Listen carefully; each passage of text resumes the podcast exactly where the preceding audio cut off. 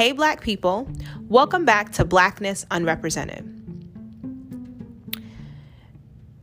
I thought about titling today's podcast, Why White or Non Black Teachers Should Not Teach Black Students. But I thought Black students actually do learn a lot from the African adjacent instructor. Just what they learn is not conducive to their advancement. So, the title of today's podcast is What Black Students Learn from the African Adjacent Instructor. To offset this discussion, I wish to share a personal anecdote. So, when I was 17, I was a senior in high school in New York City. Um, I attended a predominantly minority school and I was in a creative writing program. My teacher was a middle aged Jewish man and he was teaching us the adventures of huckleberry finn which the adventures of huckleberry finn mark twain in general he is in great company with walt whitman william faulkner amongst others in the american literary canon which is of course the most american por- the most pristine american portrait which is of course is inherently anti-black so he's in great company, Mark Twain. So the teacher thought that it would be a great idea to have the students perform a certain portion of the text.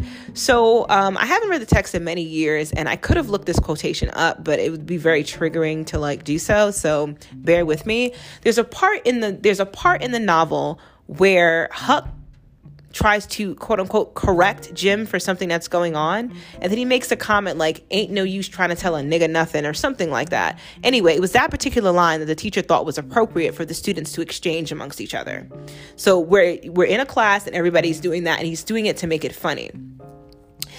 I would say this to this day, and this was, I'm thinking, it wasn't 20 years ago, but this is a long time ago. But this is something that still sits with me all of these years later and was one of the most degrading experiences I've ever experienced. Um, I've ever, I've actually ever endured. But what comes next is possibly even worse. So I was very upset and I was very restive with regards to what I witnessed. So what I did was I wrote a letter to the principal explaining my situation and then he had a hearing. So I didn't actually know my teacher was going to be at the hearing, but he was. So here I am. with I mean in a meeting with two white men. I'm 17 years old. I'm trying to explain what's going on. I'm trying to explain and the teacher was arguing that this is good American literature and that it's not racist because he's, wait for it, married to an African American woman. Now, hmm, what really bothered me about looking back on this is the idea that one that so many of my classmates took part in this particular showcase that he was trying to do that he didn't meet protest and yes, the use of the word nigger with the hard R is something that black people should vehemently push a push against.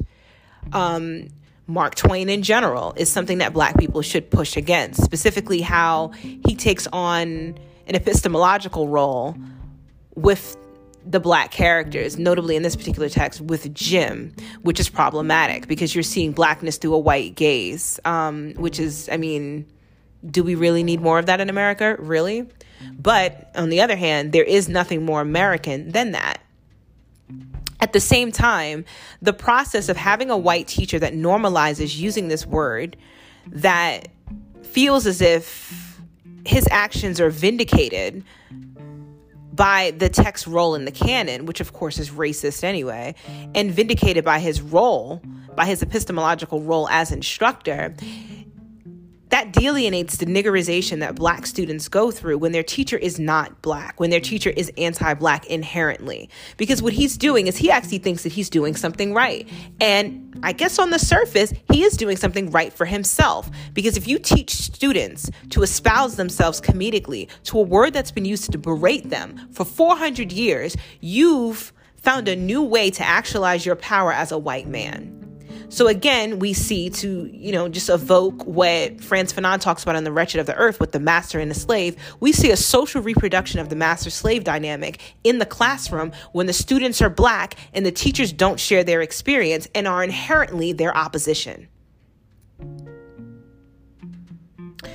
Fast forward years later, um, as a graduate student, um, I had a white teacher, a white male teacher who was teaching at a black college. That is a whole nother podcast that I am both dreading and looking forward to putting together. Nevertheless, took the entire class to be an apologist for some of the most racist excuse me, archived racist moments in American literature by trying to act as if he is Walt Whitman, by trying to act as if he is the white writer behind all of this and trying to excuse overtly and violently racist writings. I say this to say, even in a collegiate setting, and unfortunately, a lot of times when you're when you're in higher education or people see themselves as existing in a different level, they too are looking to apologize or looking to what's the word for? Abridge the racism in the text and look at it from a different way. There also the reality is a lot of people are still very very very afraid of white people notably white men. And people are also very afraid and i think that you know the world that we live in the anti-black society that we live in definitely trains black people to be very afraid of the contentions that race continually engenders in this country so I say this to say, whether in high school, middle school, elementary, or even at the graduate level, the white person as epistemological figure will always do what benefits their position in society. They will always do whatever is necessary so that they remain in a position as master, which by default relegates black people to the slave. Until next time.